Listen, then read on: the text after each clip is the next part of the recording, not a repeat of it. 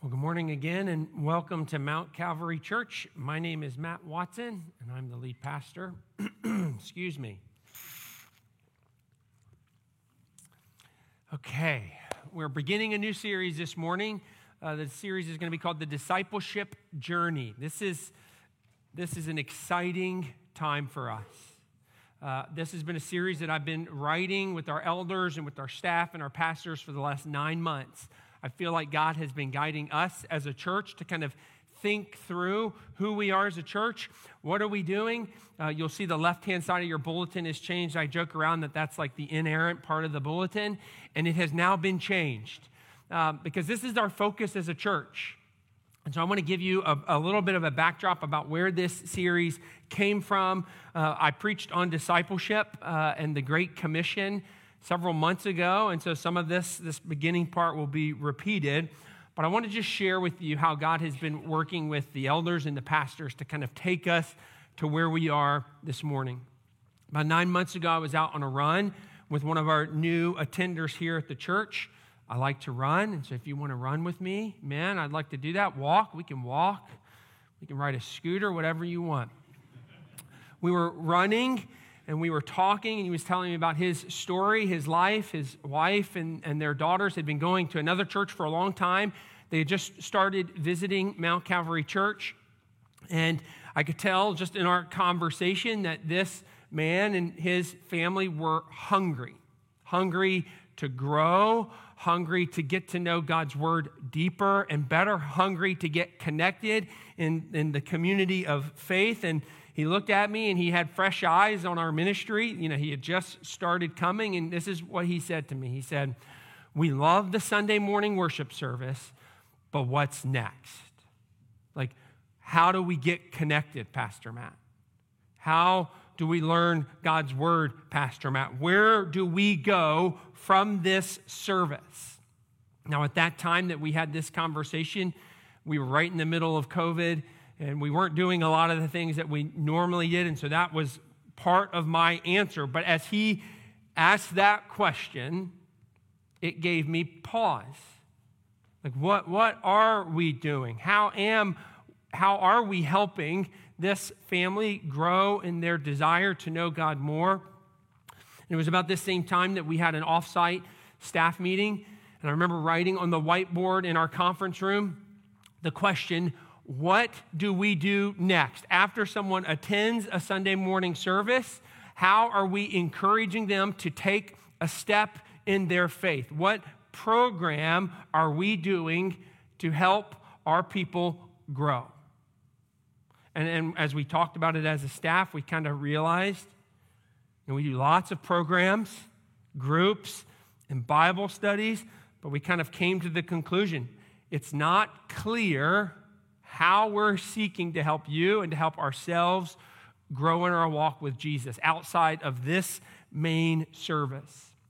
And also around this same time, I met with a new believer, a young man, a single dad who had some issues, some struggles. And as we're talking, I could tell he's young in his faith, but we're sitting right down in my office. He looked at me and he said, "Pastor Matt, I want to grow. I want to grow, and I want to get connected. So what do I do? Where do I go? How do I do this?" And so these three conversations with the staff and with these two families, God started to work in my life with Pastor Jonathan. We went to the elders, and we said, how are we helping our people grow? How are we being intentional and clear with the path by which people can grow in their faith? And so Jonathan and I were wrestling with this, trying to think through where do we go from here? And as we started reading books and we started praying, we started reading God's word, kind of the common theme through all that prayer was the Great Commission, this idea of discipleship. Matthew 28:19 and 20, "Go therefore and make disciples of all nations, baptizing them in the name of the Father and of the Son and of the Holy Spirit, teaching them to observe all that I have commanded you. Behold, I am with you always to the end of the age." I mean, Jesus gives a command. And so then we started to realize this isn't programming that's our problem. It's not that we're not doing the right events. Jesus calls us to make disciples. And it's individual, and it's for the church. How are we intentionally making disciples? You read the Great Commission. There's only one command in the Great Commission.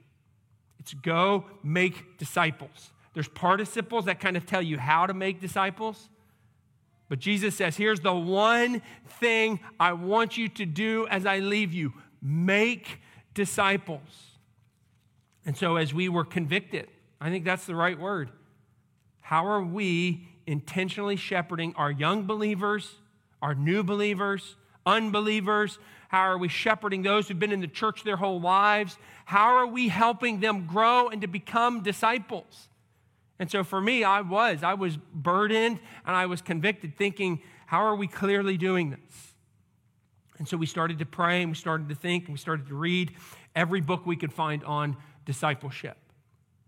And as we continued to work through this, we've kind of come to a conclusion where we said, this is how we want to talk about what we feel God is leading us to do as a church. That's why it's on the left-hand side of the bulletin. This isn't just a series. This isn't just kind of what we're focused on right now. I mean, this is the heart. This is, Jesus tells us to make disciples, and now as a church, everything we do is focused on how can we do that? What do we do so that we're listening to Jesus? And so we boiled it down to those three things on your bulletin. The first is to become a disciple. We want every person to come to a saving faith in Christ and to identify with Jesus through baptism. Then you can grow as a disciple. We want to help every person to grow as a disciple through habits. So then you can go and make disciples. We want every person to be a part of sharing the hope of the gospel in our community and around the world. And so this is our direction. This is our focus. I hope you like it because you're going to hear it a lot. And we want to spend the next several weeks really thinking through, okay, what do these three mean? This morning, we want to think through what does it mean to become a disciple. We'll spend a lot of weeks on the habits of a disciple. And then how do we go and make disciples of Jesus? And so let's pray as we kind of get started. Father, we're thankful for today. We're thankful that we can worship. We're thankful that we can worship in truth. The words that we sing here this morning are truth. God, that you give us hope and you give us life. We thank you for Pearson and his testimony and his baptism of a man who wants to follow you in his marriage and in with his kids. So God, we're thankful for that testimony this morning. And God, I pray that this morning as we think about discipleship and we think about what it means to become a disciple, God, I pray that you would teach us. We have lots of concepts of what it means to become a disciple, lots of nice little ways of saying what it means to become a Christian. But God, I pray that this morning your truth through your word would speak to our lives and to our hearts. Convict us if we need to be convicted.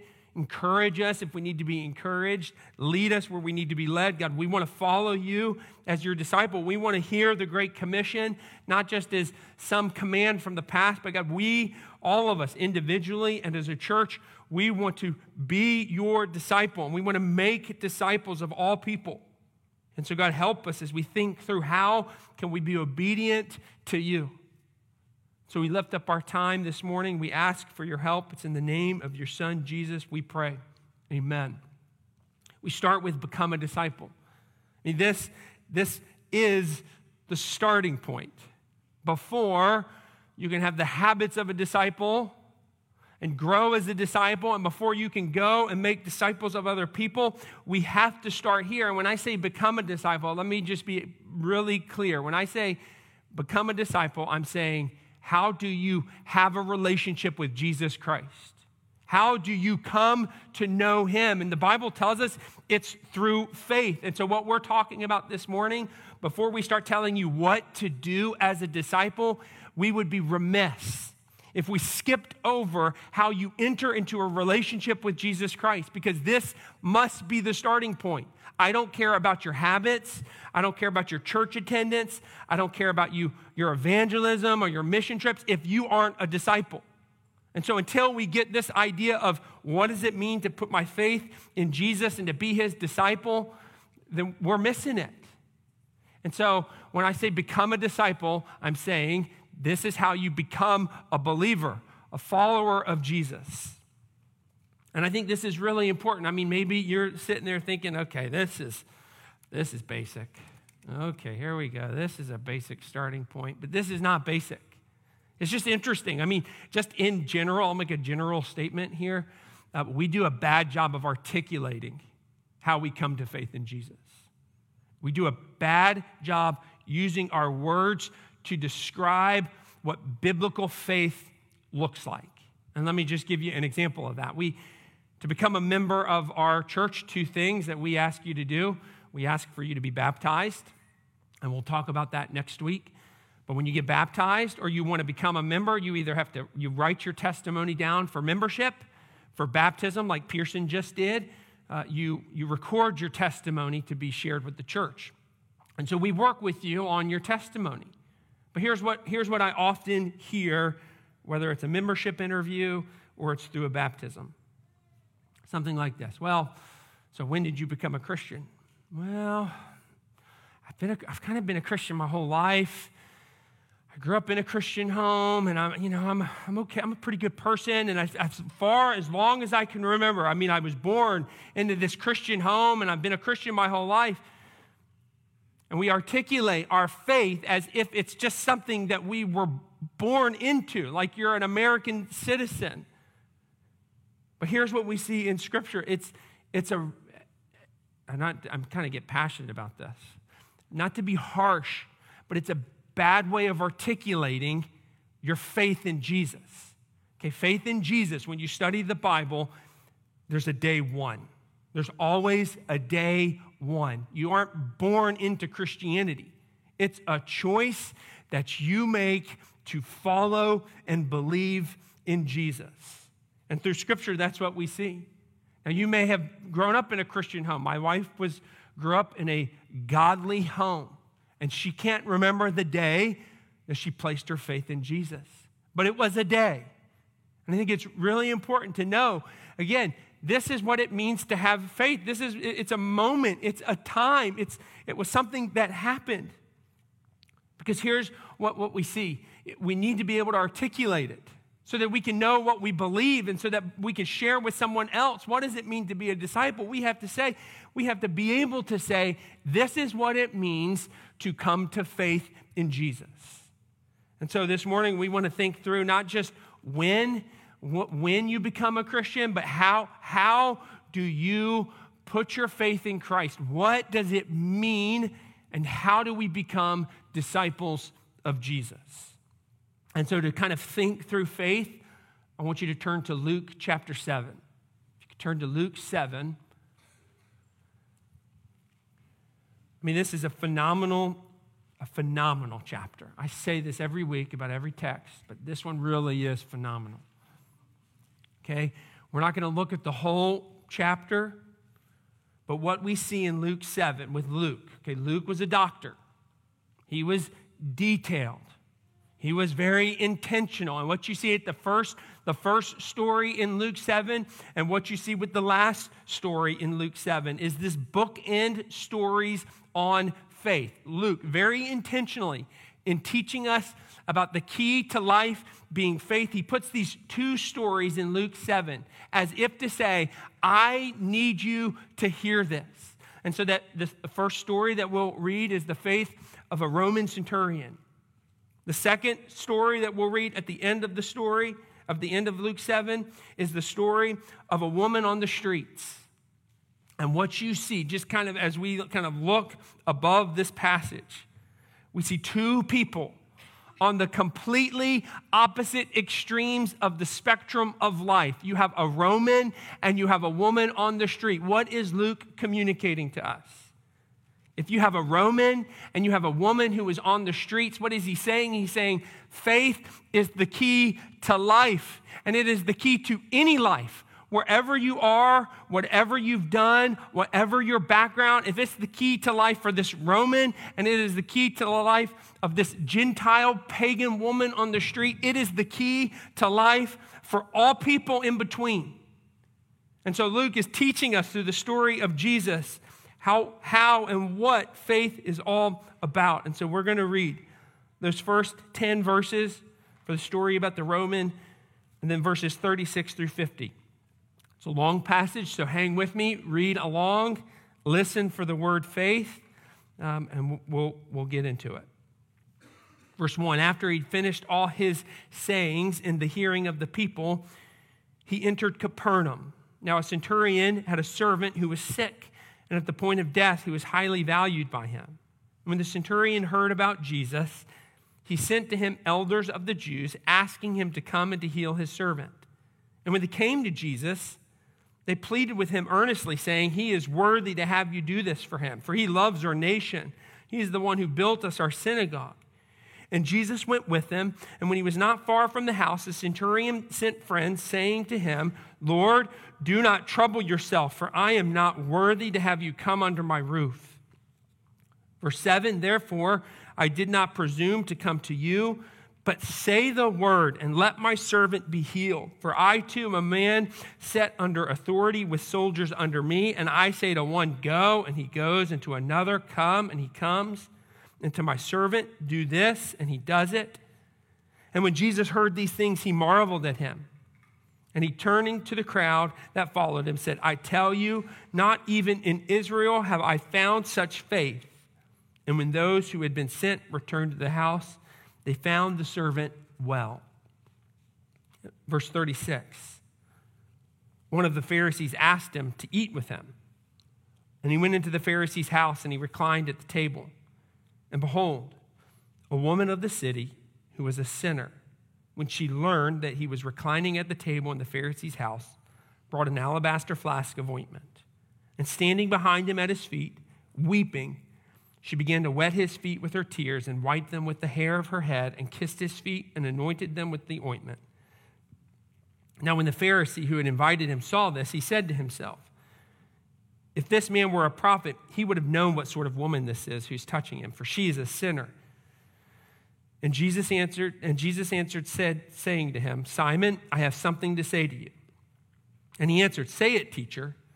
A certain moneylender had two debtors. One owed 500 denarii, the other 50. And when they could not pay, he canceled the debt of both. Now, which of them will love him more? And Simon answered, "The one, I suppose, for whom he canceled the larger debt." And he said to him, "You have judged rightly." Then turning toward the woman, he said to Simon, "Do you see this woman? I entered your house. You gave me no water for my feet, but she has wet my feet with tears and wiped them with her hair. You gave me no kiss, but from the time I came in, she's not ceased to kiss my feet. You did not anoint my head with oil, and she has anointed my feet with ointment.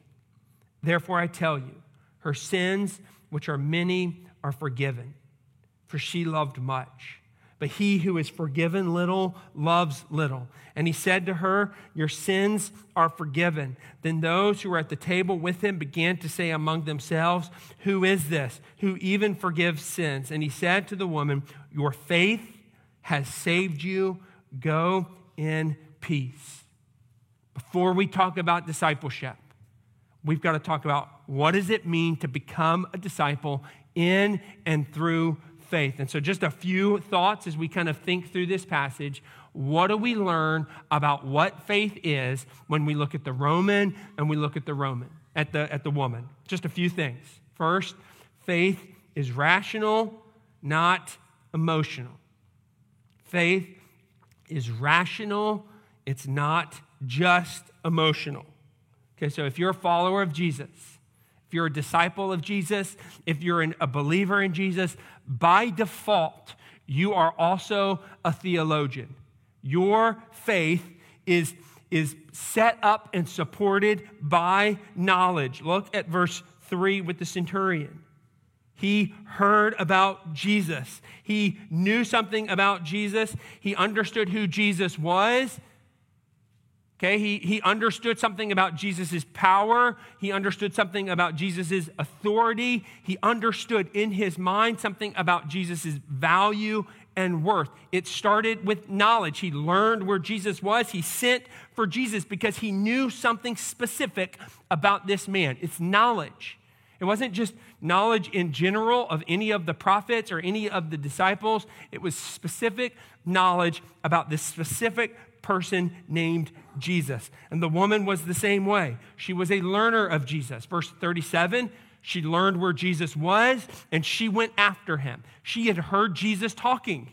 She had learned about who Jesus was, what he did, what he wants to do, and she had learned where he was, and she says, I am going to see him. And so your knowledge, this is just the starting point, but your knowledge, what you know and think about Jesus when it comes to faith is vitally important. Sometimes I'll hear something like, it doesn't matter what you believe as long as you believe it with all your heart. Now that's silliness, right?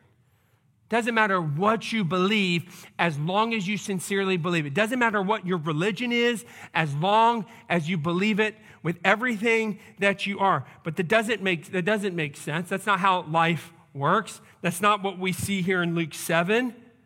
It's not just belief in general. They have belief specific, rational belief. And so what you believe is only as good as what you believe, the content of what you believe. Your faith is only as good as what you believe in, right? The content, it really does matter. The sincerity doesn't affect whether or not what you believe is true or not true. I was walking with the kids and with our family up at Chickies Rock a couple weekends ago. It's a nice place. It's a little puppy. Wear that dog out. Go for a walk. We're walking. You get to the end, and there's the fence post, and it says, "Don't climb over this fence." Okay, and I'm looking. There's a rock. I mean, it is straight down. But listen, if I believe in my heart that this rock can hold me and my entire family for a selfie, okay? Come on, kids, let's go. Now, my son Truman would love to just climb that fence. Come on, I believe it. I believe it. This will hold our weight. But Dad, what about the sign, Dad? It just says don't do that. No, it doesn't matter. I believe this will hold us. Okay, that's foolishness. My belief has nothing to do with whether or not the rock will actually hold us or not. The content of your faith, it is really important. And to say it even stronger, what you believe, the content of your faith, is the difference between life and death. And that's what scriptures teach us. That's why we have creeds through the history of the church. Now, we don't talk about creeds very much, but the Apostles' Creed, I believe. What does it say? I'm not going to read the whole thing. It doesn't say just, I believe in God the Father, period, next question. It goes through. Here are really important things for you to believe about who God is and who Jesus is and who created and the Trinity and the cross and what this means. And so before we can be a disciple, we have to understand that what we believe about Jesus is really important.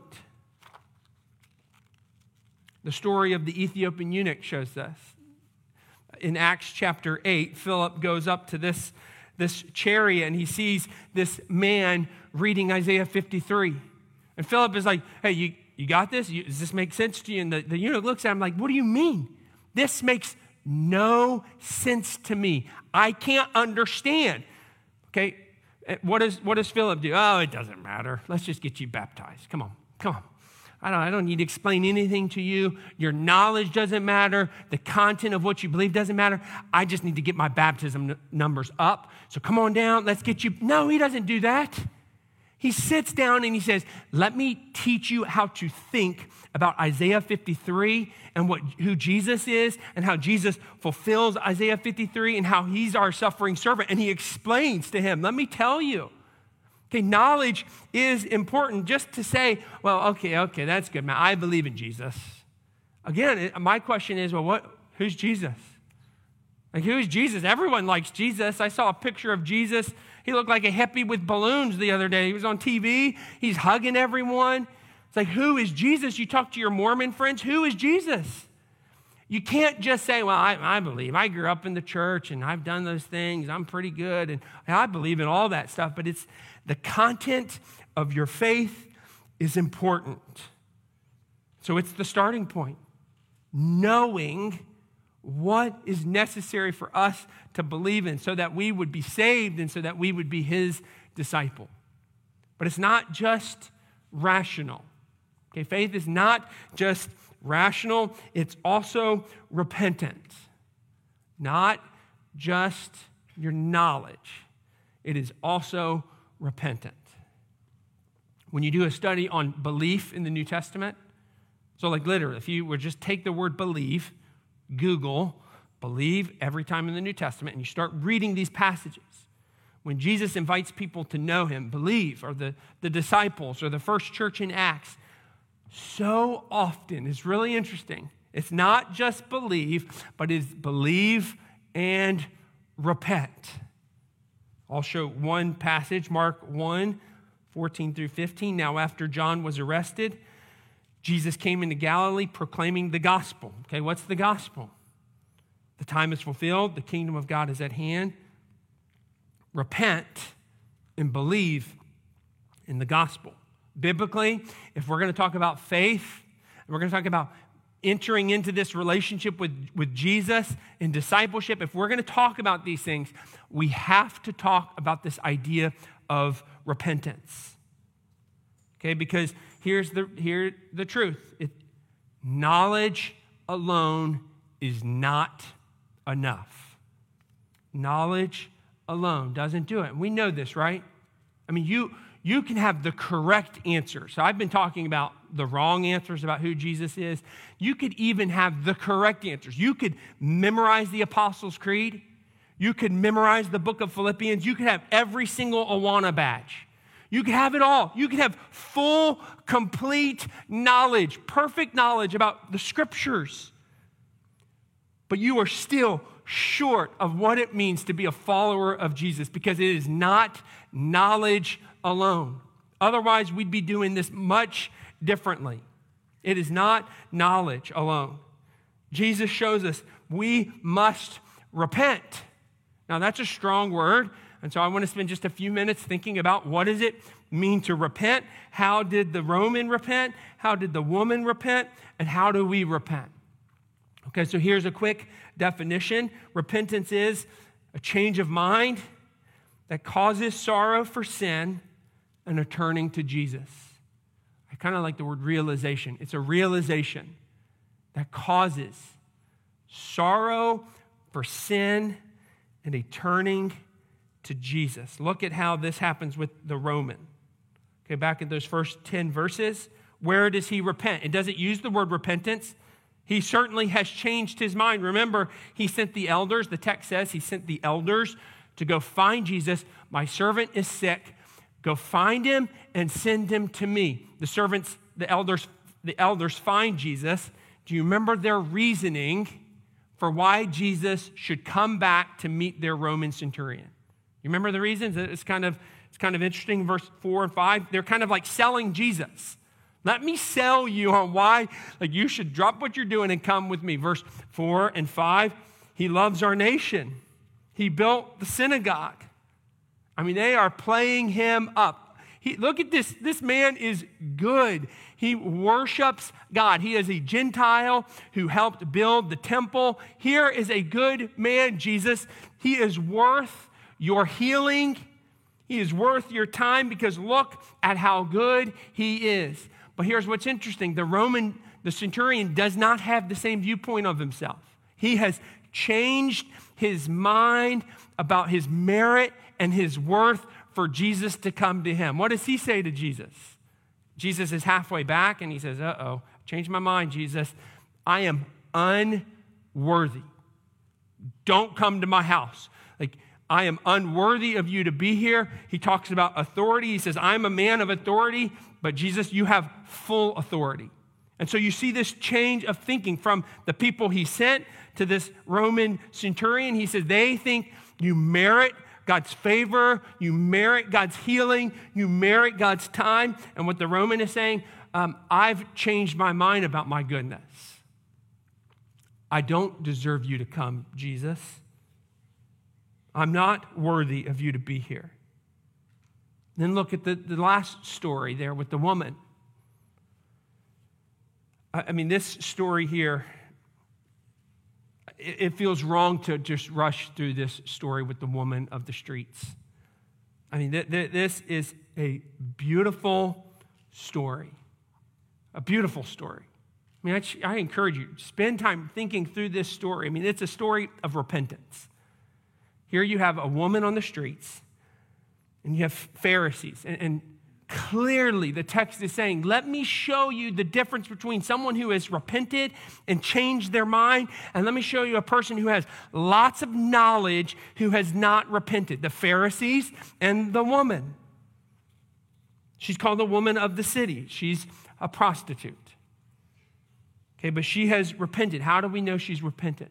What has she changed her mind about? She's coming to Jesus saying, I need forgiveness. Forgive me. That's the parable that Jesus says about forgiveness. She comes to him and says, I need you to forgive me. I once thought that my lifestyle was okay, and I was desperate, and it's what I've done, but now I see I'm wrong. Versus the Pharisees, who, again, have full knowledge, lots of knowledge, complete knowledge, and where is their change of mind? Where is their the same kind of thing that we see with the Roman? Where are they saying, well, I'm unworthy? No, they are full of knowledge. They are lacking in repentance. And here's what we see. When you repent, what you're doing is you're changing your mind, and you're seeing that this story of the gospel of what Jesus done, it's not just a historical story. It's not history. But when you repent, what happens is you change your mind and you realize that you are a part of that story. Now hear this. This is what we're missing, I think, as the church at large. We are missing the brokenness and the repentance in understanding the gospel. It's a story that we read. It's history. But until we change our minds and realize, actually, this is my story. This is my memoir. This is my biography. It's why I often say in sermons, you are Barabbas, you are Pilate, you are Peter. We are part of the story until we change our minds and we realize that we are part of this story. Like, we are these characters, and we fall way short, just like they fall short. Then we are missing biblical faith. And here's what we see. When you repent and you change your mind and you put yourself in the story and you realize, I'm unworthy, I have no power, and I have no authority, just like this man, what happens is you're broken. You're broken. That's what repentance is. It's brokenness over the realization that you have gone against God. And it's hard to know how do you gauge whether or not someone has repented. If you're a parent, you know it's one of the hardest things to do, to discern the difference between a child who is just sorry because they've been caught versus a child who really feels remorse over what they've done. It's hard to know that. I had a situation with an unnamed child of mine who came to me, and I'll tell you, this was more unique than usual in that this child, not his name, this child had done something really bad. I'm a pretty open book. I'm not going to be an open book on this. It was really bad. And I mean, I was mad. I was mad. I was disappointed. I was crushed. So I'm ready to confront this child. And I'm just waiting for what happens with kids. The one that we've been hearing a lot lately. Dad, I just forgot. What do you mean you forgot? You can't punch him in the face like you forgot? Like, what do you mean you forgot? Oh, Dad, I wasn't even thinking about it. Or, excuses. It was their fault. They started it. And so I was expecting this as I was going to discipline my child and to talk to my child about this wrong thing they've done. But this time was very different. Their eyes were filled with tears. And they said, "Dad, I know I've done wrong." And they wept. They wept because they knew. They're not making excuses. They're not pointing fingers. They were repentant.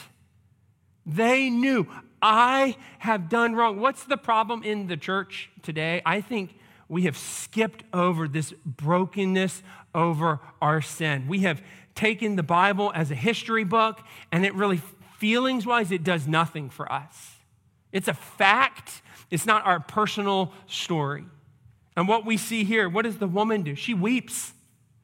She weeps. She lets down her hair, which you didn't do. She pours this ointment on Jesus' feet, and she weeps because she has repented. She has changed her mind about who she is, and she is broken because of it. And this is the picture of faith. This is the picture of faith in the whole Bible. David, a great example, Psalm 51. Have mercy on me, O God, according to your steadfast love, according to your abundant mercy. Blot out my transgressions. Wash me thoroughly from my iniquity and cleanse me from my sin. For I know my transgressions and my sin is ever before me. Against you, you only have I sinned and done what is evil in your sight, so that you may be justified in your words and blameless in your judgment. David is broken in his repentance. And this is part of the formula of faith, and I don't mean to make it complex. It's a simple thing that a child can do. But part of the definition of faith is this belief in who you are and who God is, and it leads to brokenness.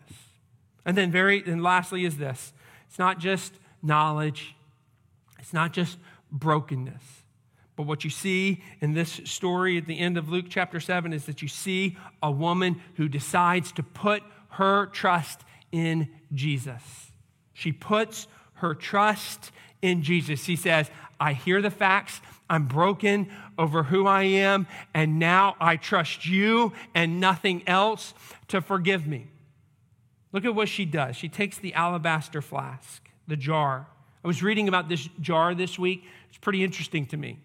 What they would do with these jars is when they would make them, they would take the jar and they'd put the perfume in, and that they would make the jar with a long, skinny neck, so that the perfume inside the jar couldn't spill out of the neck, but you could still smell it. And what people would do, women especially, they would take these perfume jars, they would tie it around their neck, and they would wear it. Because in this day, there's no air conditioning, there's no deodorant, yeah. And you'd wear that because you'd smell good and you wouldn't smell bad. And so they'd wear these jars as a way to smell beautiful. And so for this woman, this is a prostitute, this jar, this flask around her neck, this was her livelihood. This was her life. This is what she trusted in. This was how she did what she did. She smelled good. And what does she do? She comes to Jesus. She falls on her feet and she says, I give you what I've counted on. I give you what I've trusted in. This is my livelihood. This is my way of life. And I pour it at your feet. She's saying, I no longer trust in my job. I no longer trust in what I've been doing in my sin, but you alone, Jesus, I trust. And really, this is the picture of Romans 10:9. I'll close with this, because if you confess with your mouth that Jesus is Lord, what do you think that is? Confess with your mouth, Jesus is Lord. That's repentance. Saying, I confess I'm not Lord of my life anymore. And believe in your heart that he rose from the grave. You'll be saved. So here's the question for you this morning. You know, as we think about discipleship, and we're going to jump into the habits and what we do before we get there, I think it is worthwhile for us to pause and to think, have I placed my faith in Jesus? Do I have knowledge about who Jesus is and what he's done for me? Am I repented, and have I been broken over my sin and fallen at the throne saying, I need you, Lord? And if we put our trust in him, and I just want to encourage you, if you've never done that, I'd love to have a conversation with you. You know, it is worthwhile to get uncomfortable to come have a conversation with me. Sometimes people will ask me, well, why don't you have people pray in their seats or have people do different things? And I say, well, here's the truth. If you are unsettled with your faith, with where you are with Jesus, it is worth the courage it's going to take to come and talk to me. It's easy to sit in your seat. Following Jesus, it is worth it to come and talk to me. And so I'd love to do that.